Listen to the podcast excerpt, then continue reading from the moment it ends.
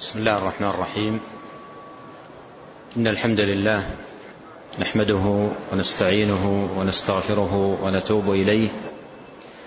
ونعوذ بالله من شرور أنفسنا وسيئات أعمالنا. من يهده الله فلا مضل له ومن يضلل فلا هادي له. وأشهد أن لا إله إلا الله وحده لا شريك له. وأشهد أن محمدا عبده ورسوله. صلى الله وسلم عليه وعلى آله وأصحابه أجمعين.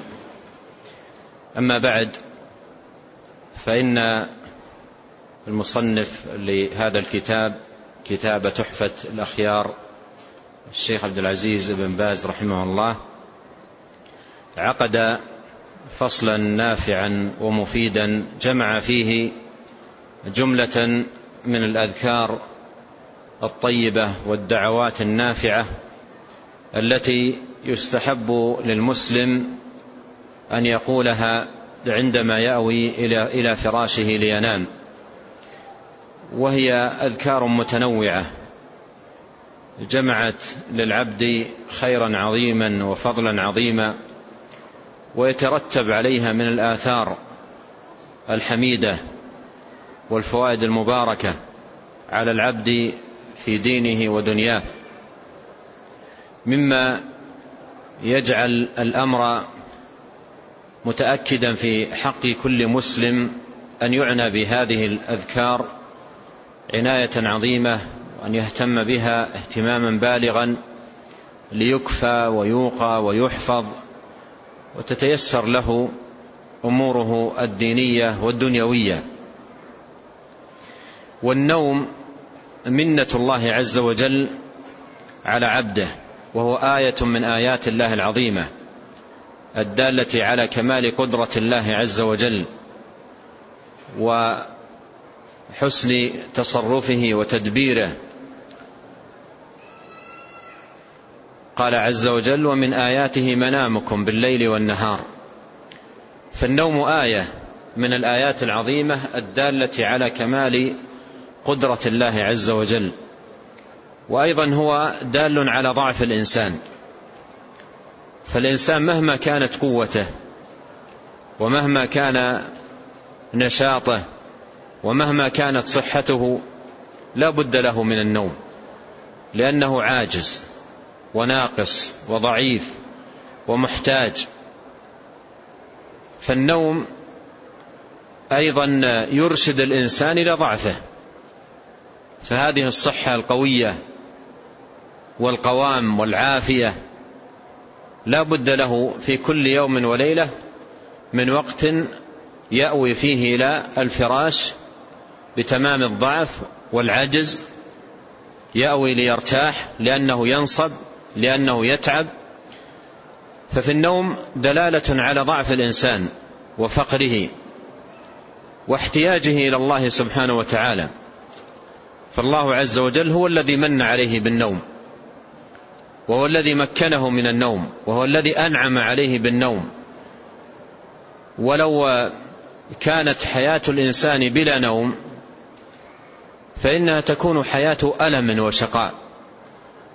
ويعتبر هنا بحال بعض الناس الذين ينتابهم مرض أو قلق أو نحو ذلك فيذهب عنهم النوم. فتصبح حياتهم حياة مؤلمة. فالنوم نعمة من نعم الله تبارك وتعالى على عبده ومنة كبيرة من مننه تبارك وتعالى عليه. ولهذا إذا انتهى الإنسان من أعماله ومناشطه وأموره في حياته وأوى إلى فراشه يأوي ذاكرا لله. كما أنه يذكر الله عز وجل قائما وقاعدا فهو يذكر الله على جنب. الذين يذكرون الله قياما وقعودا وعلى جنوبهم. فإذا أوى إلى فراشه ونام ليرتاح ينام وهو ذاكر لله. وإذا قام من نومته أو تعار من الليل استيقظ فإنه يستيقظ على ذكر الله. حمدا وثناء وتكبيرا وتهليلا فيكون قيامه وقعوده واضطجاعه. كل ذلك ذكر لله تبارك وتعالى ويكون بذلك ذاكرا لله تبارك وتعالى في كل أحواله. ومن يتأمل الدعوات المأثورة عن النبي عليه الصلاة والسلام التي تقال عندما يأوي المسلم إلى منامه إلى إلى فراشه لينام يجد أنها جمعت خيرا عظيما وفضلا عميما لا ينبغي للمسلم أن يفوته على نفسه. وهي متنوعة كما تقدم معنا والمصنف هنا رحمه الله ذكر طرفا منها لم يذكر كل ما ورد مما يستحب أن يقال عند النوم وإنما ذكر مهمات هذا الباب وجملة طيبة من الأذكار والدعوات التي تقال عندما يأوي المسلم إلى فراشه. نعم. الحمد لله والصلاة والسلام على رسول الله. قال المؤلف رحمه الله فصل فيما يشرع من الذكر والدعاء عند النوم واليقظة. عن حذيفة رضي الله عنه قال كان رسول الله صلى الله عليه وسلم إذا أخذ مضجعه من الليل وضع يده تحت خده ثم يقول اللهم باسمك أموت وأحيا. فإذا استيقظ قال الله الحمد لله الذي أحيانا بعدما أماتنا وإليه النشور. رواه البخاري وأخرج عن أبي ذر رضي الله عنه مثله. وأخرج مسلم عن البراء بن عازب رضي الله عنه مثل حديث حذيفة المذكور. أورد المصنف تحت هذا الفصل كما قدمت جملة من الأحاديث التي فيها الأذكار والدعوات التي يشرع للمسلم أن يقولها عندما يأوي إلى فراشه لينام. وأيضا سيأتي في هذا الفصل ما يقوله عند اليقظة أي عندما يقوم من نومته. فبدأ رحمه الله أول ما بدأ بحديث حذيفة رضي الله عنه قال كان رسول الله صلى الله عليه وسلم إذا أخذ مضجعه من الليل وضع تحت وضع يده تحت خده وضع يده تحت خده. من السنة آآ آآ أن أن المسلم إذا أوى إلى فراشه أن ينام على جنبه الأيمن أو شقه الأيمن وسيأتي عند المصنف رحمه الله الحديث الذي يدل على ذلك. والسنة أيضا أن يضع يده تحت خده يضطجع على شقه الأيمن ويضع يده أي اليمنى تحت خده الأيمن ويضطجع بهذه الصفة على الشق الأيمن وخده على يده أو يده تحت خده ثم يبدأ بهذه الأذكار التي آه، سيأتي جملة منها عند المصنف رحمه الله. وهذا الأمر يستحب للمسلم أن, أن, أن, أن يبدأ به أول ما يأوي إلى فراشه. بعض الناس قد يقول لا أتمكن أن أستمر على هذه النومة. أن أستمر على هذه النومة وأن أبقى على هذه على هذه الصفة إلى أن يأخذني النوم. قد لا أتمكن من ذلك. أو ربما يشق علي أو يصعب علي. فمن لا يستطيع أن يثبت نفسه على هذه النومة إلى أن ينام وفي النوم قد يتقلب لكن من لا يستطيع أن يثبت نفسه على هذه الحال إلى أن ينام فكما يقال ما لا يدرك لا يترك. فيعود المسلم نفسه أنه بمجرد ما يأوي إلى فراشه يضطجع على شقه الأيمن. بمجرد ما يضطجع على الفراش يضطجع على شقه الأيمن ويضع يده اليمنى آه، تحت خده ثم يبدأ بالأذكار. ثم يبدأ بالأذكار. إن استطاع أن يستمر على هذه الحال إلى أن ينام فبها وإن لم يستطع وانقلب على على على ظهره أو مثلا على جنبه الأيسر فلا حرج عليه في في ذلك. لا حرج عليه في ذلك لكن لا ينام على بطنه. لا ينام على بطنه لأن هذه النومة نهي عنها في الحديث عن النبي صلى الله عليه وسلم. فينام على أول ما يبدأ ينام على شقه الأيمن ثم يسمي. ولتكن التسمية أول ما يبدأ به مثل ما جاء في هذا الحديث حديث حذيفة رضي الله عنه. قال ثم يقول اللهم باسمك أموت وأحيا. فيبدأ باسم الله. وعرفنا غير مرة أن الباء في, في, في التسمية باء الاستعانة. فاللهم باسمك أموت وأحيا الباء باء الاستعانة فأنا مستعين بك في في حياتي وفي أموري كلها وفي تقلباتي وفي أحوالي. طالبا منك العون ملت... طالب منك العون ملتجئ إليك. اللهم باسمك أموت وأحيا. هنا قدم ذكر الموت.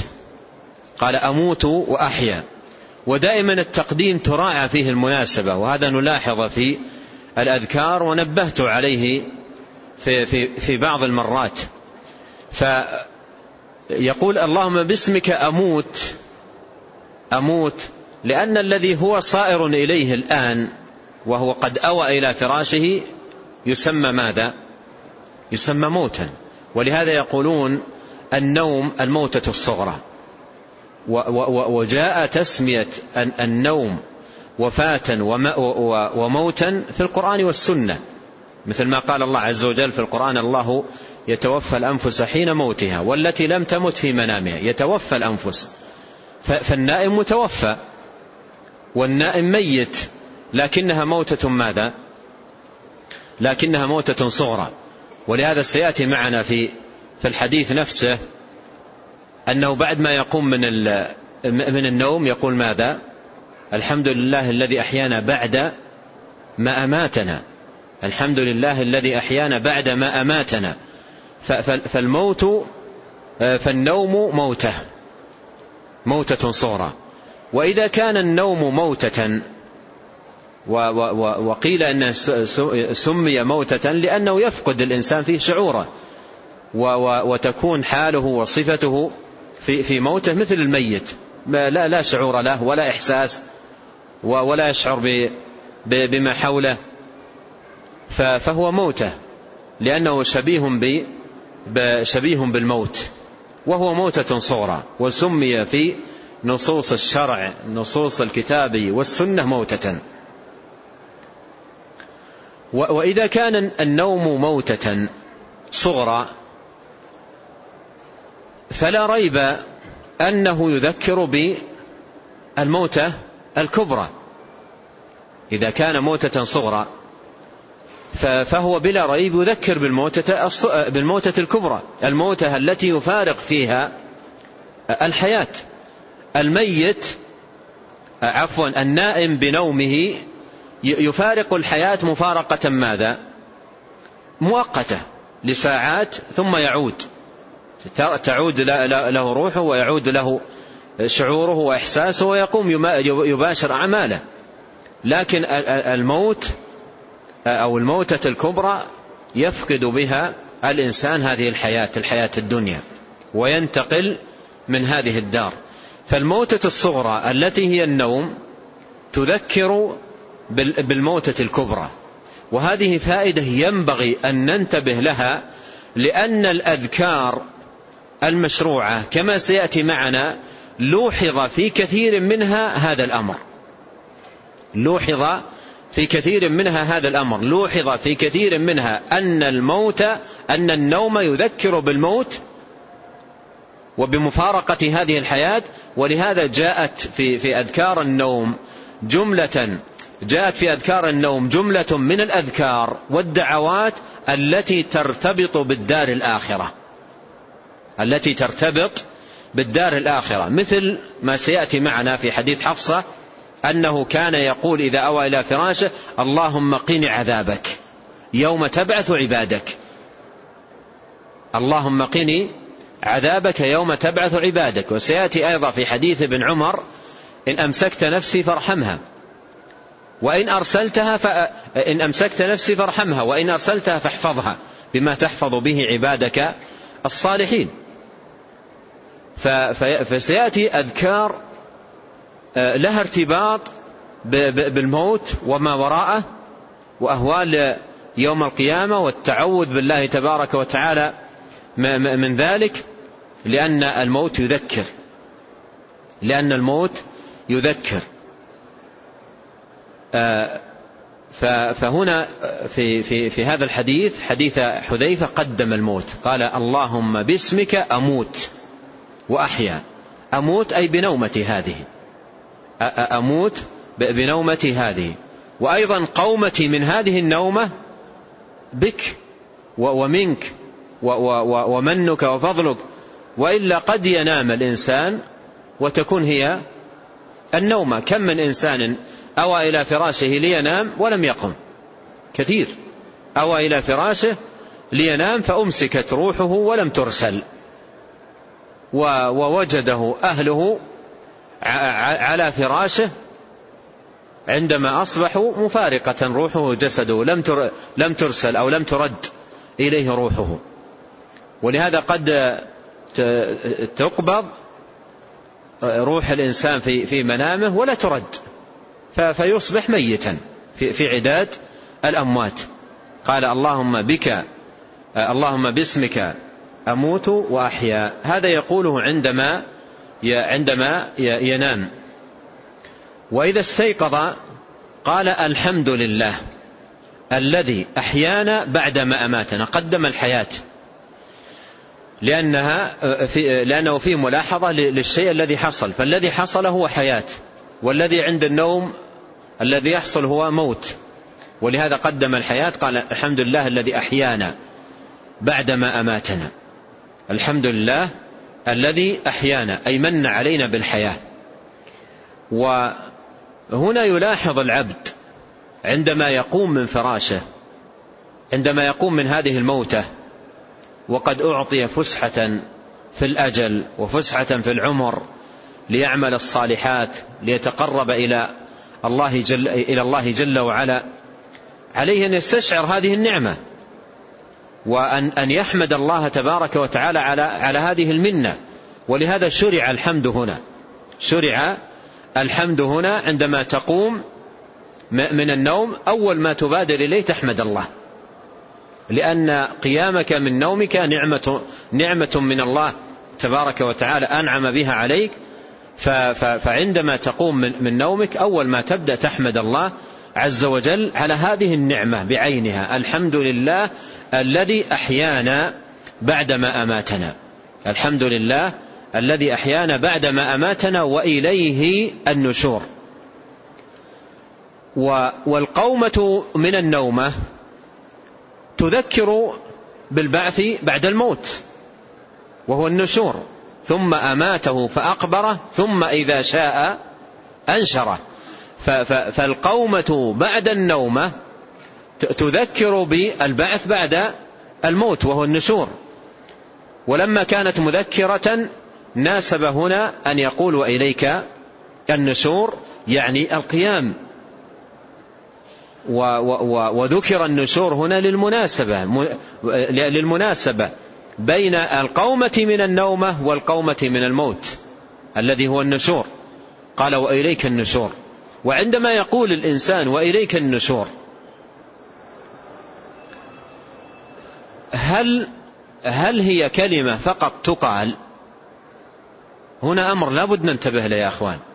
هل هي مجرد كلمة تقال في هذا الموضوع وإليك النشور أم أن مع قولنا لها ينبغي لنا أن نتذكر هذا بالمناسبة.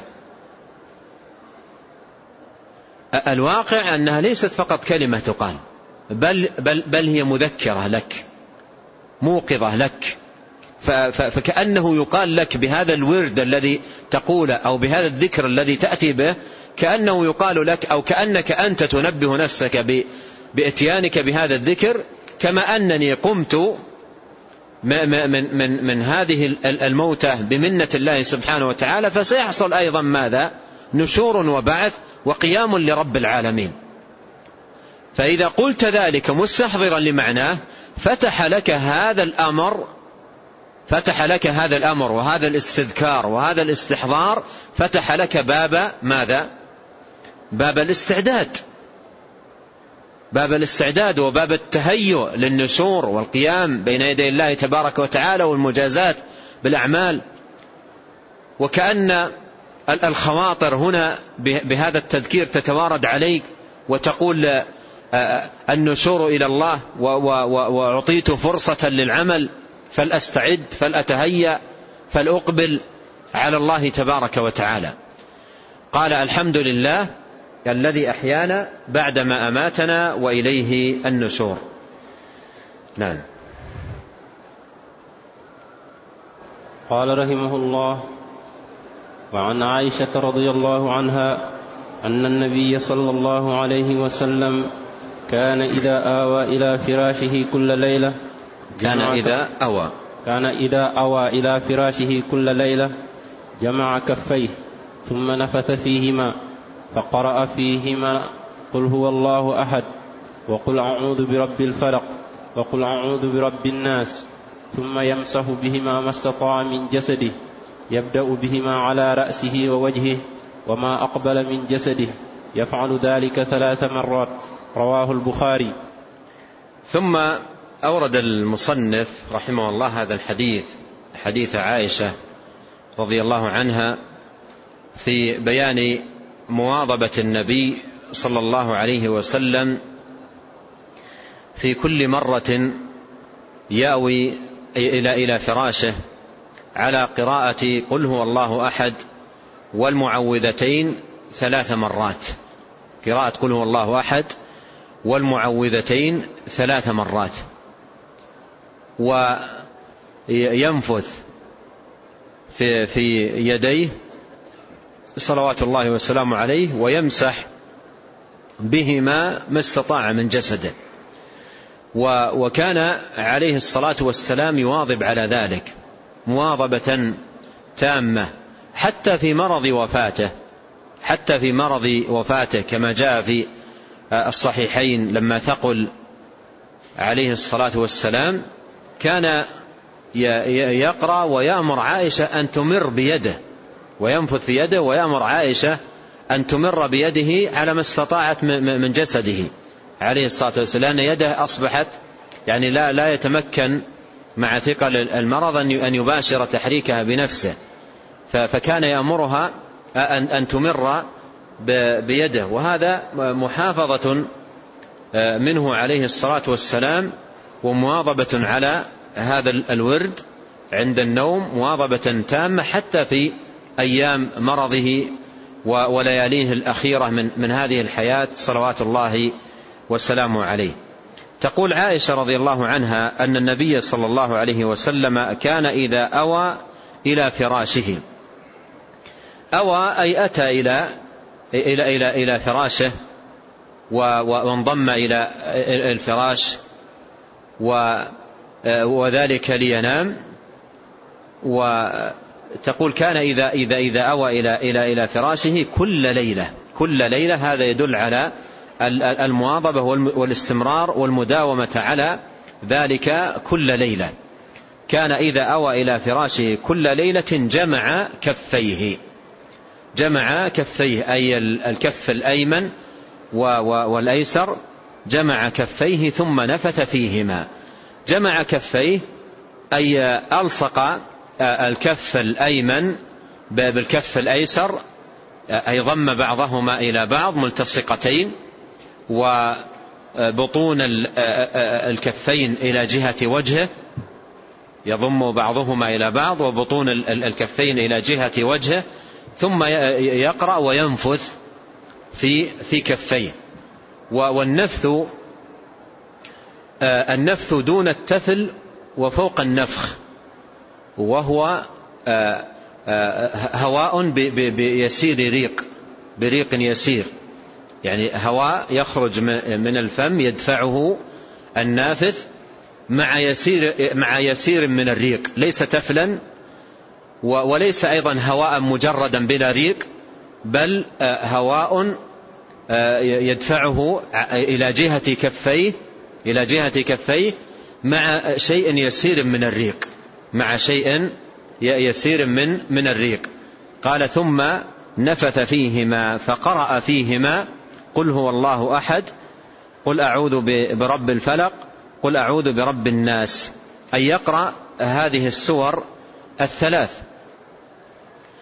وقل هو الله أحد تسمى سورة الإخلاص لأنها أخلصت لبيان صفة الرب سبحانه وتعالى وبيان عظمته وكماله وجلاله وأحديته وصمديته وتنزهه تبارك وتعالى عن عن النقائص. فهي فهي سورة أخلصت لصفة الرب أو لبيان صفة الرب. حتى إنه لو لو قيل لأحد من الله فتلا هذه فتلا هذه السورة لكانت كافية وافية في الجواب. قل هو الله أحد. الله الصمد الذي لم يلد ولم يولد ولم يكن له كفوا أحد. فهي سورة أخلصت لبيان أسماء الرب وصفاته وعظمته وجلاله وتنزهه تبارك وتعالى عن النقائص والعيوب. وسورة الفلق فيها التعوذ بالله تبارك وتعالى من شرور المخلوقات تعميما وتخصيصا. قل أعوذ برب الفلق أي الله عز وجل. قل أعوذ برب الفلق. والله عز وجل رب الفلق لأنه عز وجل فالق الإصباح وأيضا فالق النوى وفالق الحب جل وعز. فيتوسل إلى الله عز وجل بربوبيته هذه رب الفلق. من شر ما خلق. من شر ما خلق أي من شر كل مخلوق قام به شر. وهذا تعميم. ثم خصص بعده من شر ما خلق ومن شر غاسق إذا وقب وهو الليل. عندما يدلهم وفي الليل تنتشر الهوام وتنتشر الحشرات المؤذية وتنتشر أيضا الأرواح الشريرة والشياطين. فيتعوذ بالله تبارك وتعالى من ذلك كله من شر ما خلق. ومن شر غاسق إذا وقب ومن شر النفاثات في العقد أي السواحر.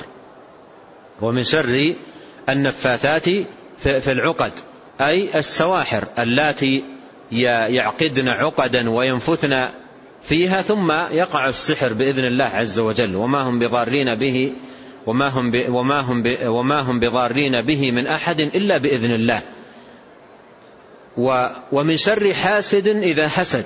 أيضا من شر الحاسد الذي تكيفت نفسه بخبث وشر وحسد صاحب النعمة. ويدخل هنا أيضا العائن وإصابته لغيره بالعين حسدا. فهذا تعوذ عظيم من من الشرور عموما ومن بعض الشرور على وجه التخصيص. وما خص من الشرور خص لأن شره أكبر من غيره وخطره أكبر من غيره. ولهذا بعد التعميم خصت هذه الأشياء لأن شرها أكبر وأخطر من غيرها. فيتعوذ بالله تبارك وتعالى من هذه الشرور كلها. ثم سورة الناس فيها التعوذ بالله تبارك وتعالى من الشيطان الرجيم. خصت لذلك. التعوذ بالله من الشيطان الرجيم وهو أساس الشرور وأساس البلايا وأساس الدعوة للشر والفساد. قال قل أعوذ برب الناس ملك الناس إله الناس. وهذه توسلات إلى الله بربوبيته وألوهيته وملكه سبحانه وتعالى. وهذا فيه جمع لأصناف الت... لأقسام التوحيد الثلاثة. قل أعوذ برب الناس ملك الناس إله الناس. من شر الوسواس الخناس أي من الشيطان. من شر الوسواس الخناس. قال ابن عباس رضي الله عنهما ما معناه؟ ذلك, ذلك الشيطان. إذا ذكر الله خنس وإذا غفل عن ذكره وسوس. ولهذا من أسمائه الوسواس الخناس. متى يوسوس؟ إذا غفل عن ذكر الله. ومتى يخنس؟ إذا ذكر الله تبارك وتعالى من شر الوسواس الخناس الذي يوسوس في صدور الناس من الجنة والناس.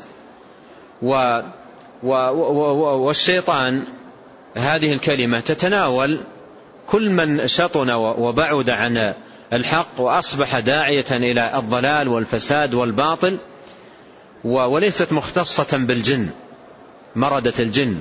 وإنما هي متناولة لمن كان بهذه الصفة من الإنس والجن كما في قوله تعالى شياطين الإنس والجن يوحي بعضهم إلى بعض زخرف القول غرورا. من شر الوسواس الخناس الذي يوسوس في صدور الناس من الجنة والناس. فيقرأ وينفث في, في, في يديه ثم يمسح بهما ما استطاع من, جسده يبدأ بهما على رأسه ووجهه يعني يبدأ من أعاليه. أول ما يبدأ بالرأس من, من أعلى ويمسح الرأس ويعمم بالمسح الرأس والوجه ثم يمسح ما أقبل من جسده يمرر يديه على ما أقبل من جسده كاملا ثم أيضا ما استطاع مسحه مما أدبر من جسده يفعل ذلك ثلاث مرات. يفعل ذلك ثلاث مرات. وهو بهذه الصفة وهو بهذه الصفة آه، حصل له بإذن الله تبارك وتعالى تحصين كامل لجسمه بهذا التعوذ. فيحفظ ويوقى ويكفى. ليس فقط من من من الشيطان ليس فقط من الشيطان من الشيطان من السحر من الهوام من آه، الشرور من كل الآفات. حماية كاملة تحصين كامل. ووقاية كاملة بإذن الله تبارك وتعالى من كل شيء. وليلاحظ النائم أنه في نومته في نومته فاقد الشعور فاقد الشعور فاقد الإحساس لا يشعر بما حوله. لو لو جاءته هامة لو جاءته حشرة لو جاءه شيء مؤذي لو جاء ما يشعر. لكنه بهذا الذكر وهذه التلاوة وهذا النفث وهذا التعويذ أصبح بإذن الله تبارك وتعالى في حصن حصين وفي حماية من أن تصل إليه شرور أو, أو يناله أذى فلا يزال عليه من الله حافظ. وهذا النفث هذا النفث الذي هو في آه، عندما يقرأ الإنسان وينفث هذا النفث لم لم يرد في الدعوات إلا في هذا الموضع. لم يرد في الدعوات إلا في في هذا الموضع. أن تنفث وتمسح على على بدنك هذا لم يرد إلا في هذا الموضع. بعض الناس عندما يدعو آه، بدعائه المعتاد إذا انتهى من الدعاء نفث ومسح. وهذا لم يرد فيه حديث صحيح. بل ورد فيه كما يقول ابن تيمية رحمه الله ورد فيه حديثان لا تقوم بهما حجة. ورد فيه حديثان لا تقوم بهما حجة. يعني لا لا لا لا لا, لا يقومان آه، أو لا يصلحان للإحتجاج. فيفعل هذا النفث وهذا المسح في هذا الموضع. الذي ثبت في السنة في الصحيحين وغيرهما. أما في ما سواهما فلم يثبت. حديث صحيح عن النبي صلوات الله وسلامه عليه يدل على مشروعية ذلك. نعم. قال رحمه الله وعن أبي هريرة رضي الله عنه أنه أتاه آتي يحسو من الصدقة وكان قد جعله النبي صلى الله عليه وسلم عليها ليلة بعد ليلة.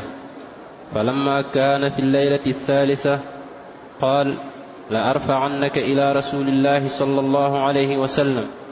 قال دعني أعلمك كلمات ينفعك الله بها. قلت ما هي؟ فقال إذا أويت إلى فراشك فاقرأ آية الكرسي. الله لا إله إلا هو الحي القيوم حتى تختم الآية.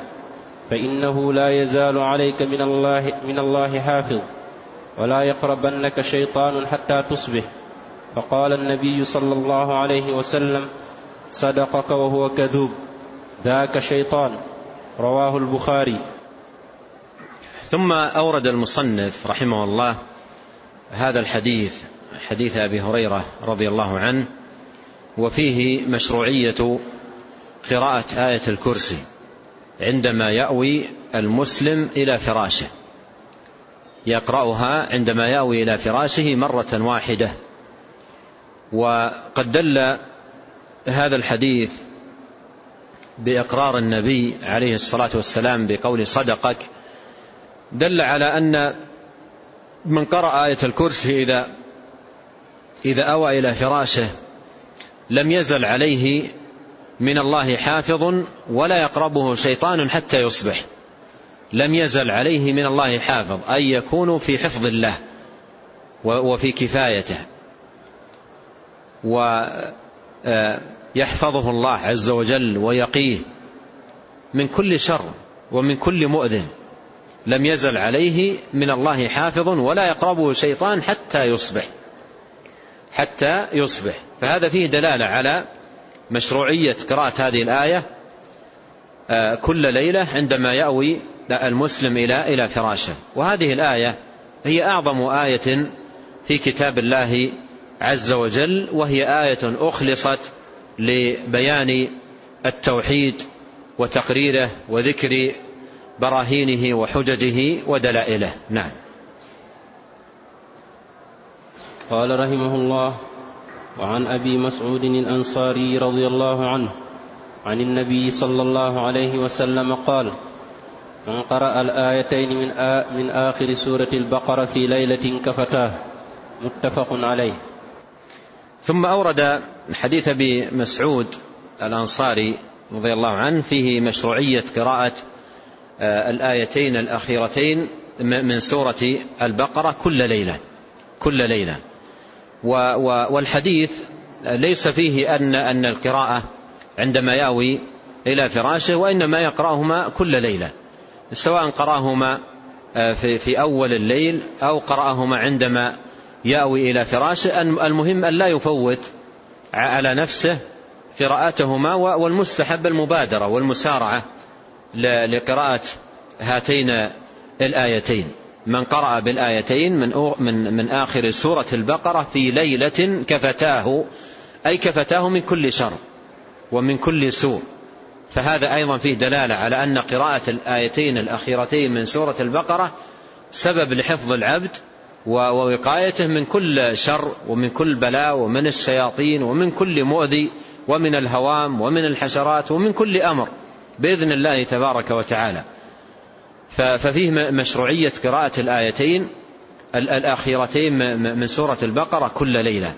وقد جاء عن علي بن أبي طالب رضي الله عنه كلاما عظيما في التأكيد على قراءة الآيتين الأخيرتين من سورة البقرة وآية الكرسي كل ليلة.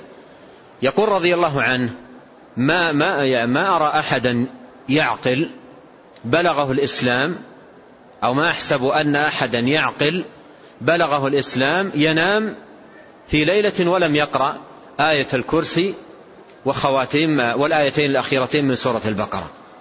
يقول ما أظن أحد يعقل يعني عنده عقل وبلغها الإسلام وينام بدون أن يقرأ آية الكرسي والآيتين الأخيرتين من سورة البقرة. هذا فيه منه رضي الله عنه التأكيد على المواظبة والحرص على قراءة آية الكرسي كل ليلة وكذلك قراءة الآيتين الأخيرتين من سورة البقرة. كذلك يستحب للمسلم أن يقرأ كل ليلة إذا أوى إلى فراشه. قل يا أيها الكافرون قل يا أيها الكافرون بل يجعلها ينام على خاتمتها يجعلها خاتمة ما يقرأ يجعلها خاتمة ما يقرأ. وهذا جاء في حديث في مسند الإمام أحمد وغيره عن فروة رضي الله عنه أن النبي صلى الله عليه وسلم قال له اقرأ عندما تأوي إلى فراشك لتنام قل يا أيها الكافرون ونم على خاتمتها فإنها تكون لك براءة من الشرك. فإنها تكون لك براءة من الشرك. ولهذا يشرع أن تكون قراءة قل, قل يا أيها الكافرون هي آخر ما ما يقرأ. آخر ما يقرأ يقرأها وينام على على خاتمتها. فإنها تكون براءة لك من الشرك. ومن نام على خاتمتها متأملا معناها مؤمنا بما دلت عليه محققا التوحيد الذي دلت عليه ينام وهو بريء من الشرك.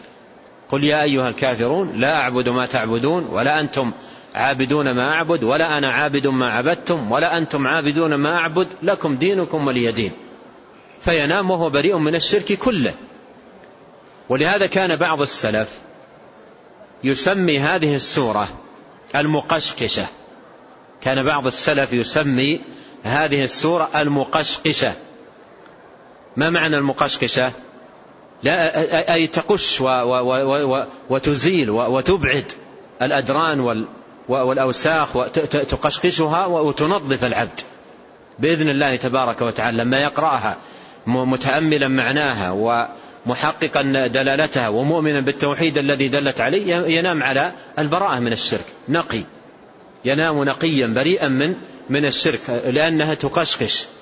ما ما تبقي شيئا. ولكن متى تكون هذه القشقشة؟ متى؟ هل هي بقراءة بدون فهم وبدون تحقيق للمعنى أو أنها بفهم ما دلت عليه من التوحيد و و وأن ينطوي القلب على التوحيد الذي دلت عليه والإخلاص الذي دلت عليه ثم ينام على هذا التوحيد الذي دلت عليه هذه السورة العظيمة المباركة. نعم. قال رحمه الله وعن البراء بن عازب رضي الله عنه قال قال رسول الله صلى الله عليه وسلم إذا أتيت مرجاك فتوضأ وضوءك للصلاة ثم اضطجع على شقك الأيمن وقل اللهم أسلمت نفسي إليك ووجهت وجهي إليك وفوضت أمري إليك وألجأت ظهري إليك رغبة ورهبة إليك. لا ملجأ ولا منجأ منك إلا إليك. آمنت بكتابك الذي أنزلت ونبيك الذي أرسلت. فإن مت من ليلتك مت على الفطرة واجعلهن آخر ما تقول. متفق عليه. وفي رواية لمسلم رحمه الله واجعلهن من آخر كلامك. ثم أورد المصنف رحمه الله هذا الحديث حديث البراء رضي الله عنه في هذا الدعاء الذي يستحب للمسلم أن يقوله عندما يأوي إلى فراشه. وقد تضمن هذا الحديث بعض السنن والآداب التي ينبغي أن يحافظ عليها المسلم عندما يأوي إلى فراشه. وهو أن يتوضأ وضوءه للصلاة. أن يتوضأ وضوءه للصلاة. أي ينام وهو على طهارة. ينام وهو على طهارة. الطهارة التي تحصل منه لصلاته. توضأ وضوءك للصلاة. فيستحب للمسلم أن ينام على طهارة. هذا الأدب الأول. الأدب الثاني أن يضطجع على شقه الأيمن. قال ثم اضطجع على شقك الأيمن. هذا الأدب الثاني. والأدب الثالث مر معنا قريبا. أن يضع يده اليمنى تحت خده الأيمن. أن يضع يده اليمنى تحت خده الأيمن. فهذه جملة من الآداب يستحب للمسلم أن يفعلها عندما يأوي إلى فراشه. ثم يسمي مثل ما مر معنا يسمي ويبدأ يأتي بهذه الأذكار ذكرا تلو الآخر ودعاء تلو الآخر ثم ينام على ذكره لله تبارك وتعالى. حديث البراء آه، ذكر في آخره قال واجعلهن من آخر كلامك واجعلهن من آخر كلامك. والرواية الأولى واجعلهن آخر ما تقول. ومر معنا قريبا حديث فروة قال آه، ونم على خاتمتها. ففيما يتعلق بالدعاء وفي في آه، في أوراد النوم آه، أدعية متنوعة فليكن آخر دعاء آخر دعاء تأتي به هو هذا الدعاء حديث البراء. الأذكار التي يؤتى بها في, في, في النوم يكون آخرها حديث البراء. والآيات التي تقرأ الآيات التي تقرأ آية الكرسي ومثلا إن قرأ عند نومه خواتيم سورة البقرة وأيضا قل الله أحد والمعوذات فما يقدم قل يا أيها الكافرون وإنما يجعل قل, قل يا أيها الكافرون هي الختام فينام على على خاتمتها ونم على خاتمتها فتجعل في الختام لتكون براءة من الشرك. وأيضا هذا الذي في حديث البراء يجعل في الختام ليكون على الفطرة. لينام على الفطرة. آه، ثم ذكر الدعاء قال تقول اللهم أسلمت نفسي إليك. أسلمت نفسي إليك. أي, أي, أي رضيت بقضائك وقدرك. أي رضيت بقضائك وقدرك. نفسي إليك. أسلمت راضيا بما تقضيه وبما تقدره. أسلمت نفسي إليك. وهذا فيها رضا العبد. رضا العبد. واستسلامه لله تبارك وتعالى. وقال اللهم إني أسلمت نفسي إليك. وفوضت أمري إليك. أي توكلت عليك. واعتمدت, واعتمدت عليك. مفوضا أموري كلها إليك. وهذا فيه الالتجاء والإعتماد والتفويض إلى الله تبارك وتعالى. والرضا بقدره وبقضائه سبحانه وتعالى. قال اللهم إني أسلمت نفسي إليك ووجهت وجهي إليك وفوضت أمري إليك. قول وجهت وجهي إليك.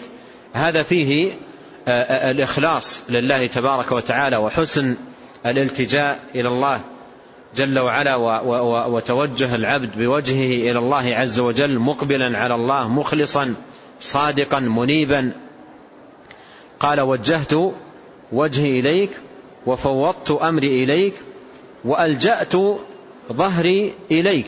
وهذا فيه الاعتصام بالله عز وجل وحسن الالتجاء إليه وأنه مفتقر إلى الله عز وجل في كل أحواله. قال وألجأت ظهري إليك. ففيه التجاء العبد إلى الله عز وجل واحتمائه به وطلبه لعونه ونصره وحفظه وتسديده وتوفيقه. قال وألجأت ظهري إليك رغبة ورهبة إليك أي أفعل ذلك كله راغبا راهبا. جامعا في ذلك بين الرغبة والرهبة. إنهم كانوا يسارعون في الخيرات ويدعوننا ويدعوننا رغبا ورهبا. فأنا, فأنا أجمع في دعائي هذا بين الرغبة والرهبة. أنا راغب وراهب. راغب أي طامع. طامع فيما عند الله مؤمل فيما عنده. وراهب أيضا خائف من الله عز وجل وخائف من عقوبته خائف من سخطه خائف أيضا من أن يرد دعائي لتقصيري ولذنوبي. فيجمع بين الرغبة والرهبة. رغبة نعم رغبة ورهبة إليك. لا ملجأ ولا منجى منك إلا إليك. وهذا فيه تمام الاستسلام لله تبارك وتعالى وتمام التوكل والالتجاء إلى الله عز وجل. والإقرار التام بأن العبد لا مفر له إلا إلا إلى الله. لا مفر له إلا إلى الله. ليس له مفر إلا إلى الله. ولهذا قال لا ملجأ ولا منجأ. يعني ليس هناك جهة أو مكان ألتجئ إليه ولا مكان تكون به نجاتي أو تحصل به نجاتي إلا إليك. لا مفر إلا إلى الله. ولهذا قال الله في القرآن ففروا إلى الله. ليس هناك مفر إلا, إلا, إلا إلى الله عز وجل. لا ملجأ ولا منجأ منك إلا إليك. وإذا علم العبد أن إذا علم العبد أنه لا ملجأ له ولا, ولا نجاة له ولا, ولا حصول لنجاة إلا بالالتجاء إلى الله فيحصل عنده تمام التوكل وتمام الالتجاء وتمام الاعتصام بالله تبارك وتعالى. لا ملجأ ولا منجأ منك إلا إليك. آمنت بكتابك الذي أنزلت وبنبيك الذي أرسلت. آمنت مقرا ومصدقا ومؤمنا بكتابك أي القرآن الكريم الذي أنزلت أي على نبيك محمد عليه الصلاة والسلام. والقرآن أشرف كتاب أنزل على أشرف رسول. صلوات الله وسلامه عليه. فيقول أنا أنا مؤمن مؤمن بالقرآن الكتاب المنزل على محمد عليه الصلاة والسلام مؤمن به مؤمن بهذا الكتاب. آمنت بكتابك الذي أنزلت وبرسولك وبنبيك الذي أرسلت وبنبيك أي محمد عليه الصلاة والسلام الذي أرسلته إلى الناس أرسلته رحمة للعالمين مبشرا ونذيرا وداعيا إلى الله بإذنه وسراجا منيرا. فأنا مؤمن به. صلوات الله وسلامه عليه. فجمع هذا الدعاء جمع هذا الدعاء بين أصول بين الأصول الثلاثة. وهذه فائدة يا أخوان مهمة. جمع هذا الدعاء بين الأصول الثلاثة. من ربك وما دينك ومن نبيك. من ربك وما دينك ومن نبيك. وقد وقد يموت الإنسان في في في في, في وقد يموت الإنسان في نومته تلك. وأول ما يموت الإنسان يسأل عن هذه الثلاث من ربك وما دينك ومن نبيك. فكم هو عظيم أن, أن ينام الإنسان على هذه الفطرة. كم هو عظيم جدا أن ينام الإنسان على هذه الفطرة على هذا التوحيد على هذا الإخلاص على هذا الإقرار. بالله وبالدين وبالكتاب وبالرسول عليه الصلاة والسلام. آمنت بكتابك الذي أنزلت أي بالقرآن وما اشتمل عليه من بيان لدين الله تبارك وتعالى وشرعه وأحكامه وآمنت بالرسول عليه الصلاة والسلام وآمنت بنبيك الذي أرسلت. قال النبي عليه الصلاة والسلام مبينا عظم شأن هذه الدعوة. قال فإن مت من ليلتك مت على الفطرة. إن مت من ليلتك يعني تلك الليلة التي قلت عند منامك فيها هذه الدعوات إن مت تلك الليلة مت على الفطرة. والفطرة هي الإسلام. كما قال الله جل وعلا فأقم وجهك للدين حنيفة فطرة الله التي فطر الناس عليها لا تبديل لخلق الله ذلك الدين القيم. فالفطرة هي الإسلام. فيموت على على على على الفطرة. يموت على على الفطرة التي هي الإسلام. قال واجعلهن آخر ما تقول أو من آخر ما تقول في الرواية الأخرى. لماذا؟ ليكون آخر ليكون آخر ما نمت عليه هو كلمات الفطرة هذه.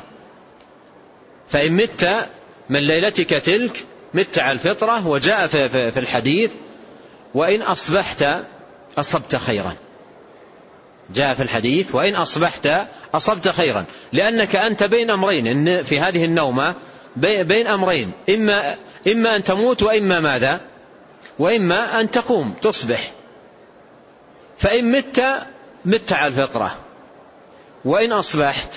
قال أصبت خيرا. وهذا فيه فائدة عظيمة وبشارة كريمة لمن يأتي بهذا الدعاء عندما ينام. إن مات مات على الفطرة وإن أصبح إن كتب الله له حياة وأصبح سينال بإصباحه خيرا. وهذا موعود عظيم. وهذا موعود عظيم لمن يواظب على على هذه الدعوة عند منامه إن مات مات على الفطرة وإن أصبح أصاب خيرا. وهذا وهذا فيه تبشير لمن يأتي بهذه الدعوة. وإن أصبحت أصبت خيرا. ثم إذا أصبح وهو يواظب على على على الأذكار قام من الفطرة وصار إلى الفطرة. مر معنا في أذكار الصباح أصبحنا على إيش؟ على فطرة الإسلام. فينام على فطرة الإسلام ويقوم على فطرة الإسلام. أصبحنا على فطرة الإسلام وكلمة الإخلاص ودين نبينا محمد صلى الله عليه وسلم وملة أبينا إبراهيم حنيفا مسلما وما كان من المشركين. فيكون نومه فطرة ويقظته فطرة وحياته كلها فطرة ما دام على ذكر الله تبارك وتعالى. و و و ومثل ما مر في الحديث قال وإن أصبحت أصبت خيرا. جاء في في جاء في رواية الحديث أن البراء لما انتهى من النبي عليه الصلاة والسلام عرض عليه هذه الكلمات مرة ثانية. لماذا عرضها عليه؟ لماذا عرضها عليه؟ من أجل التصحيح والتثبت من ضبطه لها أو, أو عدم ضبطه. فعادها على النبي عليه الصلاة والسلام. لما وصل إلى آخر هذا الدعاء قال البراء وبرسولك الذي أرسلت. وبرسولك الذي أرسلت. فصحح له النبي صلى الله عليه وسلم قال وبنبيك الذي أرسلت وبنبيك الذي أرسلت. مع أن أن كل رسول نبي مع أن كل, كل, كل رسول نبي و و وكل رسول نبي وليس كل نبي رسولا. فجاء البراء بلفظ أعم ومع ذلك النبي صلى الله عليه وسلم صحح له وقال له وبنبيك الذي أرسلت وبنبيك الذي أرسلت. هذا تستفيد منه فائدة أنك آه، إذا اجتهدت أنت إذا اجتهدت أنت في إنشاء ذكر إنشاء ذكر لا, لا, لا تأمن من خطأ لا تأمن من نقص لا, لا تأمن من خلل. مهما كان علمك ومهما كانت مكانتك انظر إلى البراء لم ينشئ ذكرا وإنما أتى بالذكر المشروع وتغيرت عنده لفظة واحدة فيه فصحح له النبي عليه الصلاة والسلام. فكيف إذا بمن يدع هذه المشروع هذه الأذكار المشروعة كلية ويستبدلها بأشياء ينشئها هو ويستحسنها. إذا كان النبي عليه الصلاة والسلام صوب للبراء خطأ خطأه في لفظة واحدة فكيف بمن يدع المشروع كله؟ والمأثور كله ويستعيض عنه بأشياء هو ينشئها ويخترعها. وبهذا ندرك الحرمان الكبير الذي يتبوأه أو يناله من يبتعد عن المشروع والمأثور عن نبينا الكريم عليه الصلاة والسلام. ونستفيد فائدة عظيمة ألا وهي ضرورة المحافظة والمواظبة والعناية بالدعوات المأثورة والأذكار المأثورة بالألفاظ النبوية. بالألفاظ النبوية الثابتة عن النبي صلوات الله وسلامه عليه. وهذا لا يتم لك إلا بهذه الطريقة. تسمع وماذا؟ وتعرض. تسمع وتعرض. يعني تعرض ما سمعت. حتى تستثبت من نطقك من سلامة تعرض. ولهذا العرض قديما كان له مكانة عند علماء الحديث. وكان بعضهم يسأل تلميذه إذا كتب الحديث عن شيخه أو نقله من كتاب. يقول كتبت يقول نعم. فيقول هل عرضت؟ إذا قال لا يقول لم تكتب. يعني كتابة بدون عرض ليست كتابة. فأيضا حفظ هذه الأذكار يفيدنا هذا الحديث أهمية عرضها حتى يتأكد الإنسان من صحتها وسلامتها ودقة ألفاظها. أحيانا حركة إعرابية تغير المعنى وأحيانا كلمة تبدل تغير المعنى. أحيانا نطق الكلمة على غير آه، آه، نطقها الصحيح لغة يغير المعنى. أحيانا يجعل الإنسان في الكلمة شيء من المد في غير موضعه يتغير المعنى. فيحتاج أن يعرض حتى يضبط هذه الأذكار ضبطا صحيحا كما جاءت عن نبينا صلوات الله وسلامه عليه. نعم. قال رحمه الله وعن أبي هريرة رضي الله عنه عن النبي صلى الله عليه وسلم أنه كان يقول إذا أوى إلى فراشه اللهم رب السماوات ورب العرض, ورب العرض ورب العرش العظيم ربنا ورب كل شيء فالق الحب والنوى ومنزل التوراة والإنجيل والفرقان. أعوذ بك من شر كل شيء أنت آخذ بناصيته. اللهم أنت الأول فليس قبلك شيء وأنت الآخر فليس بعدك شيء وأنت الظاهر فليس فوقك شيء وأنت الباطن فليس دونك شيء. اقض عنا الدين وأغننا من الفقر. رواه مسلم. ثم أورد المصنف رحمه الله هذا الحديث وفيه هذا الدعاء العظيم الذي يستحب للمسلم أن يقوله كل ليلة. يقول أبو هريرة رضي الله عنه كان النبي عن النبي صلى الله عليه وسلم أنه كان يقول إذا أوى إلى فراشه. أنه كان يقول إذا أوى إلى فراشه. وهذا فيه أن النبي عليه الصلاة والسلام كان يأتي بهذه الدعوة إذا أوى إلى فراشه لينام فهو من جملة الدعوات التي يستحب للمسلم أن يأتي بها إذا أوى إلى فراشه لينام. وهو دعاء فيه توسلات عظيمة إلى الله جل وعلا بربوبيته و وكمال علمه وكمال قدرته جل, جل وعلا توسلات إليه بأن يعيذ العبد من الشرور كلها من الشرور كلها. وهي توسلات عظيمة. يقول كان إذا أوى إلى فراشه قال اللهم رب السماوات اللهم رب السماوات ورب الأرض. اللهم رب السماوات ورب الأرض ورب العرش العظيم ربنا ورب كل شيء. آه، توسل إلى الله بربوبيته. وخص أولا بالذكر السماوات السبع والأرضون السبع والعرش العظيم وهي من المخلوقات العظيمة والعرش أكبر المخلوقات وأعظمها. فتوسل إلى الله عز وجل بربوبيته للسماوات وربوبيته للأرض وربوبيته للعرش العظيم الذي هو أعظم المخلوقات وأكبرها وأوسعها العرش المجيد العرش الكريم العرش العظيم. توسل إلى الله عز وجل بربوبيته لهذه المخلوقات ثم عمم بعد هذا التخصيص. قال ربنا ورب كل شيء. ربنا ورب كل شيء. فليس التوسل آه، فقط بربوبيته لهذه الأشياء العظيمة السماوات والأرض والعرش وإنما هي خصت بالذكر. وإلا التوسل هنا بربوبية الله لكل شيء. بربوبية الله لكل شيء لكنها بدأت بتخصيص هذه الأشياء التي هي من أعظم المخلوقات ومن آيات الله تبارك وتعالى الكبيرة العظيمة. فخصص ثم عمم. قال ربنا ورب كل شيء. فالق الحب والنوى.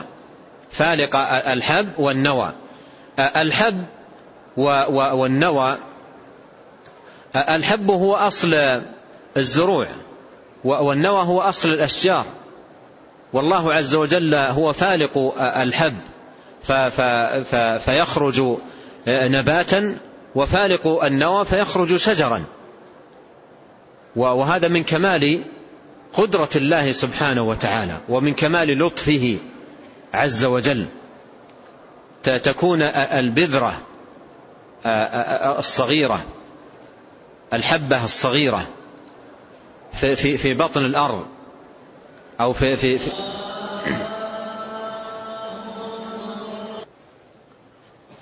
هنا تنبيه من ليس عنده نسخة من كتاب تحفة الأخيار ويرغب الحصول على نسخة يراجع الباب رقم 12 قسم التوعية ليستلم نسخته. آه، الحبة تكون في في الأرض اليابسة. الأرض التي هي شديدة التماسك قوية التماسك. ثم إذا أنزل الله عز وجل الماء ووصل إليها في هذا المكان انفلقت. والذي يفلقها رب العالمين سبحانه وتعالى. انفلقت ثم خرج منها جزء رقيق جدا. جزء رقيق جدا.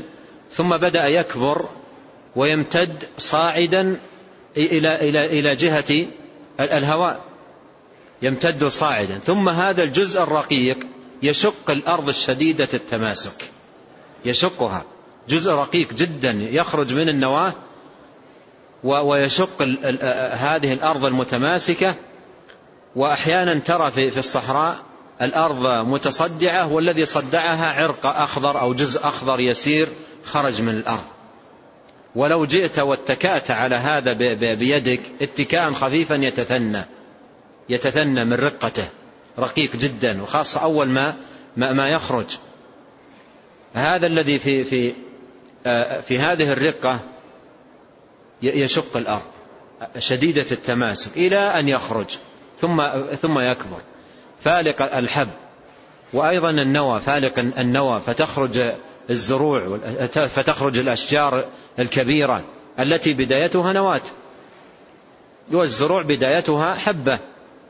والله عز وجل فالق الحب والنوى يتوسل إلى الله عز وجل بذلك. وعندما تتوسل إلى الله بذلك تتذكر قدرة الله وكمال لطفه سبحانه وتعالى وكمال علمه وخبرته عز وجل. كل ذلك تستحضره وأنت تتوسل إليه جل وعلا. فالق الحب والنوى منزل التوراة والإنجيل والفرقان أيضا يتوسل إلى الله عز وجل بإنزاله لهذه الكتب الثلاثة. إنزاله لهذه الكتب الثلاثة. وفي هذا أن هذه كتب منزلة وأنها كلام الله سبحانه وتعالى. ولهذا المخلوقات قال خالق آه، السماوات والأرض رب السماوات والأرض فالق الحب والنوى. لما جاء للقرآن والتوراة والإنجيل قال ماذا؟ منزل. ولهذا العلماء استدلوا بهذا الحديث على بطلان قول من يقول القرآن مخلوق والعياذ بالله. القرآن كلام الله منزل. المخلوقات النوى والشجر والسماوات والأرض هذه مخلوقات. أما القرآن والتوراة والإنجيل فهذه كلام الله منزل منه. وإنه لتنزيل رب العالمين نزل به الروح الأمين على قلبك لتكون من المنذرين بلسان عربي مبين. قال منزل التوراة والإنجيل والفرقان. وذكر هذه الكتب الثلاثة المنزلة على ترتيبها في النزول. فبدأ أولا بالتوراة التي أنزلت على موسى ثم بالإنجيل الذي أنزل على عيسى ثم بالقرآن الذي أنزل على محمد عليه الصلاة والسلام. وأيضا هنا يتوسل إلى الله عز وجل بإنزاله بهذه الكتب مستحضرا عظيم نعمة الله عز وجل بإنزال هذه الكتب هداية للناس وصلاحا لهم. منزل التوراة والإنجيل والقرآن. انتهى التوسل وبدأ التعوذ. قال أعوذ بك من شر كل شيء أنت آخذ بناصيته. وهذا فيه التعوذ بالله من كل الشرور. لأنه كما قال الله في القرآن ما من دابة إلا هو آخذ بناصيتها والناصية مقدمة الرأس. فالله عز وجل على كل شيء قدير ولا يعجزه شيء سبحانه وتعالى. فهذا تعوذ بالله تبارك وتعالى من شر كل ذي شر. تعوذ بالله من شر كل ذي شر من شر كل دابة هو آخذ بناصيتها ونواصي جميع المخلوقات بيده وطوع تصرفه سبحانه وتعالى. ما من دابة إلا هو آخذ بناصيتها. إذا بعد هذه التوسلات جاء هذا التعوذ بالله تبارك وتعالى من كل الشرور. و و و ونم وأنت آمن مطمئن. نم وأنت آمن مطمئن قرير العين. هادئ البال. أنت في حفظ الله سبحانه وتعالى. تعودت به والتجأت إليه من شر كل ذي شر. ما يخطر ببالك من الشرور وما, لم وما لا يخطر ببالك. من كل شر. من شر كل آه، دابة هو آخذ بناصيتها أو من شر كل شيء أنت آخذ بناصيته. ثم أتى بتوسلات أخرى لمطلب آخر في, في نفس الدعاء. قال اللهم أنت الأول فليس قبلك شيء وأنت الآخر فليس بعدك شيء وأنت الظاهر فليس فوقك شيء وأنت الباطن فليس دونك شيء اقض عنا الدين وأغننا من الفقر. اقض عنا الدين وأغننا من الفقر. توسل إلى الله هنا بهذه الأسماء الأربعة الحسنى لله عز وجل الأول والآخر والظاهر والباطن هذه أسماء لله وهي مذكورة في القرآن في أول سورة الحديد هو الأول والآخر والظاهر والباطن. وأتبع كل اسم منها بما يوضح معناه ما يوضح معناه ويبين دلالته ولهذا عندنا في آه، معنى هذه الأسماء الأربعة هذا التفسير. من النبي عليه الصلاة والسلام. قال اللهم أنت الأول فليس قبلك شيء وأنت الآخر فليس بعدك شيء. وهذه إحاطة إحاطة الله عز وجل. أولية بلا ابتداء وآخرية بلا انتهاء. أول, أول ليس قبله شيء سبحانه وتعالى وآخر ليس بعده شيء. إحاطة, إحاطة الله سبحانه وتعالى. ثم ذكر أيضا إحاطته. قال الله وأنت الظاهر فليس فوقك شيء وهذا فيه علوة سبحانه وتعالى. وأنت الباطن فليس دونك شيء. وهذا فيه دلالة على قربه عز وجل. فيه دلالة على قربه وأنه سبحانه مع أنه مستوى على عرشه بائن من خلقه قريب من عباده. قريب من عباده مطلع عليهم عليم بهم لا تخفى عليه تبارك وتعالى منهم خافية. أنت الأول فليس قبلك شيء وأنت الآخر فليس بعدك شيء وأنت الظاهر فليس فوقك شيء وأنت الباطن فليس دونك شيء اقضي عنا الدين. وقوله الدين يتناول سؤال الله عز وجل أن يقضي عنه حقوق الله بأن ييسرها له وأن يعينه على القيام بها وامتثالها وأيضا أن يقضي عنه الدين الذي هو حقوق العباد. إذا كان عليه التزامات وحقوق للعباد فيسأل الله تبارك وتعالى أن يقضي عنه دينه. اقضي عنا الدين. وأغننا من الفقر. يسأل الله عز وجل أن يغنيه من الفقر. فهذه دعوة عظيمة يستحب لكل مسلم أن يواظب عليها. يستحب لكل مسلم أن يواظب عليها. ومن كان يحمل دينا من كان يحمل دينا ويهتم بهذا الدين إذا أوى إلى فراشه ربما وهو وهو في أعماله قد ينسى الدين لكن إذا إذا أوى إلى فراشه لينام قد يرد على في على باله ماذا؟ قد يرد على باله الدين الذي يتحمله فيأتيه الأرق ويأتيه التكدر و فإذا أتى بهذه الدعوة أمل خيرا وفوض أمره إلى الله والتجأ إلى الله عز وجل فيسكن ويطمئن ويؤمل خيرا ويحصل عونا من الله عز وجل ويهيئ له الله عز وجل من أسباب الغنى ومن أسباب قضاء دينه ما لا, ما لا يحتسب. فهي دعوة مهمة ينبغي أن نحافظ عليها وخاصة في زماننا هذا الذي تورط فيه أكثر الناس في عصرنا بديون أثقلوا بها بسبب المساهمات التي دخل فيها كثير من الناس وتورطوا في ديون أرادوا ربحا فحصلوا دينا وحملا وثقلا. فمثل هذا الدعاء وكذلك الدعاء الذي جاء في حديث علي بن أبي طالب اللهم اكفني بحلالك عن حرامك وأغنني آه، بفضلك عمن سواك. قال عليه الصلاة والسلام لو كان عليك آه، من الدين مثل مثل الجبل لقضاه الله عنك. ولكن يحتاج الإنسان أن يأتي بهذه الدعوات مقبلا على الله تبارك وتعالى بصدق وإلحاح مؤمل فيما عند الله عز وجل والله عز وجل واسع الفضل عظيم, عظيم المن. نعم.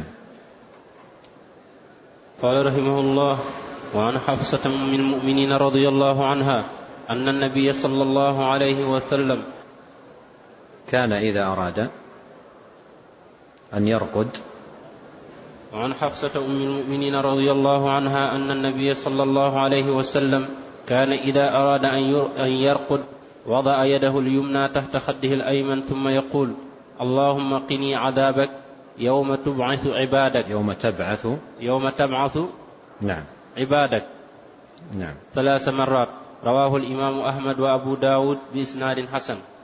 ثم أورد هذا الحديث حديث حفصة في هذا الدعاء